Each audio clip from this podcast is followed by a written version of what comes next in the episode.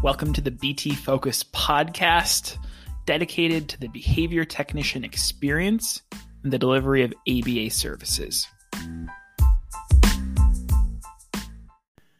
Welcome back to the BT Focus podcast as we conclude part three and four of the DTT Pro Tip series, as we give you additional tips and strategies to elevate your practice as a behavior technician.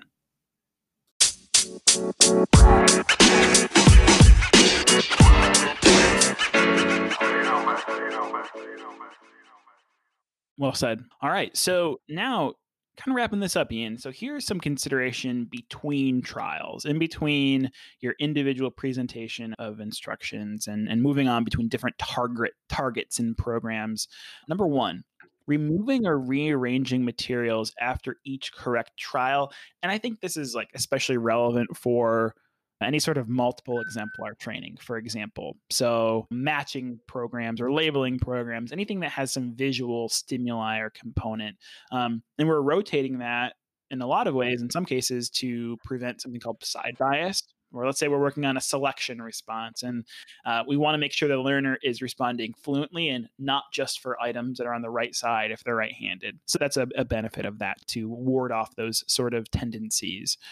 Um, kind of just piggybacking off of that a couple of points that i would make that are both to kind of consider within trial as well as in general with dtt mm-hmm. no, number one whenever you have tasks that require materials it's very beneficial to not do back to back tasks that involve materials and here's why and i know the learners can't see or the excuse me the listeners can't see me but if i'm like match and they match well then i'm spending time doing this well now we're back to what we talked to earlier about attending mm-hmm. the minute i have to pause to rearrange these materials i've now lost the learner yep. whether it's for attention they elope etc what i would advocate is and with dtt in general we're talking about fast fluent and responding very rarely do we want to coach having a technician implement the same operant or same skill back to back. Mm-hmm. So, for example, I shouldn't go match, match, match, match, match. It should be listener responding. Do this. What is this? Match. What's you know? It, we should vary the operants across every trial.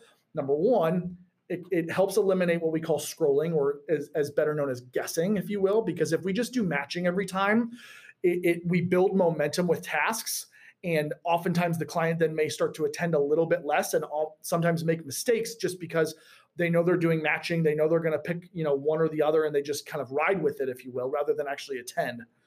Other reason being it helps set us up for success to yeah. arrange the materials uh, it, so it's it's not as uh, difficult to do. So for example let's say we're working on a matching skill I might say match, they match. And then while I'm rearranging the materials, I'm presenting other verbal, other operant mastered skills. So for example, I'm like match, they match the pen to the pen. Okay, do this. What's your name? Uh, count to five. And while I'm doing these other things, I'm rearranging the field. Yeah.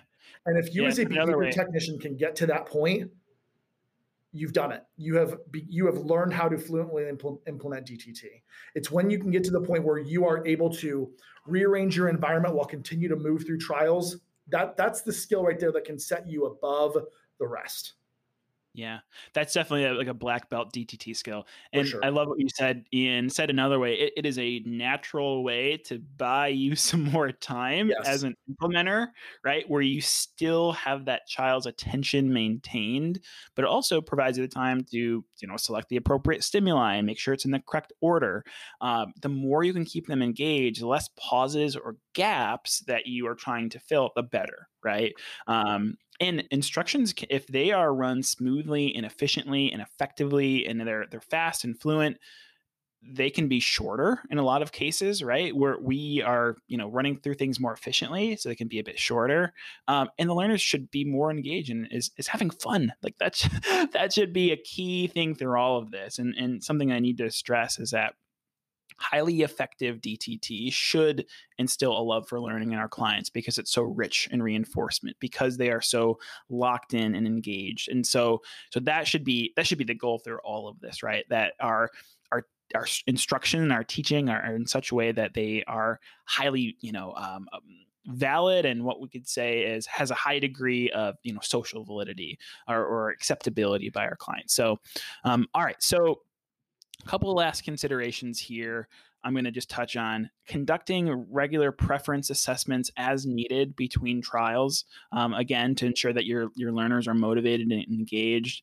Um, this is an important one too. Repeats the target for the specified number of trials as de- delegated by their BCBA and by the program. So there might be some programs that, as you said earlier, Ian, you might do one time in a given session, right? Or there could be some where the goal is, all right, we want to practice this skill 10, 15, 20 times in a given session, depending on what that skill domain is and what the client's need is. So, so follow your intervention plan. We also, as you just said, we want to vary between targets and programs during a work interval. So we don't want to be one dimensional. We want to be able to vary the instructions. And there's advantages, there's a, a multitude of advantages that offers the learner and how we're more efficiently teaching skills to have multiple domains involved at once. Um, and then lastly, lastly, we want to always rotate between maintenance targets, so skills which were previously mastered, and in trial targets to build what we refer to as behavioral momentum. So, last point here, Ian, that I want you to expand upon. Why is it important to rotate between maintenance and in trial tasks? There are a lot of reasons. And, um, you know, we use this word behavioral momentum. And the purpose behind behavioral momentum is, especially if you have a client who maybe does have trouble with maintaining a schedule of reinforcement for compliance or attending reasons by implementing what we call mastered skills or skills that the client already knows how to do, doesn't need prompting, should provide a level of confidence. Um, none of us like to sit and have to be prompted through things over and over again. And being able to respond to things correctly and contact reinforcement is very important. Um, I've always been told, and again, I, am going to say this by adding the note that there's no literature that I can cite behind this, but I've always been told that there should be a ratio of at least two mastered skills for every target presented in DTT. So, for example, if I go through a behavior technician's uh, end session note and see that they ran 65 trials of targets, well, there should be about 130 more trials of mastered skills that you don't see in that session note that aren't accounted for. Um, and it's for that behavioral momentum reason. Yeah.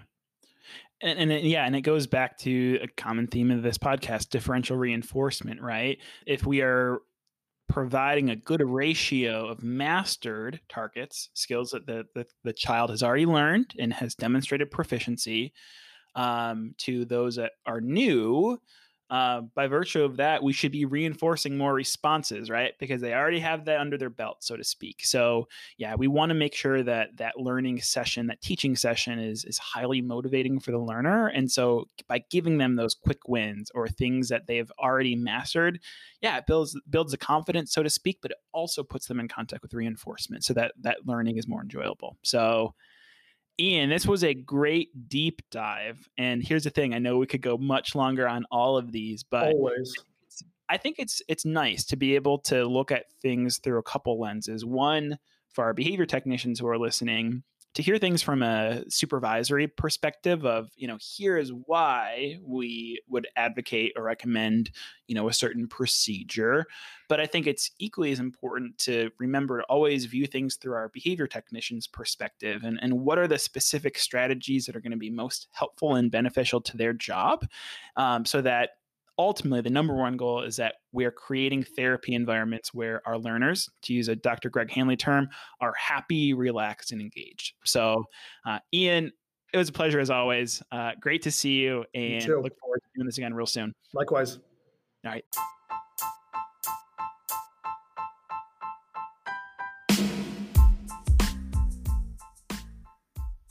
Hi, BT Focus listeners. Thanks for joining us for today's episode. Now, we want to hear from you. Drop us a line at our Google Voice account at 248 215 2464 if you have any thoughts, ideas, or questions. You may even hear them on the air. Or drop us a message at btfocus at centriahealthcare.com. Until next time.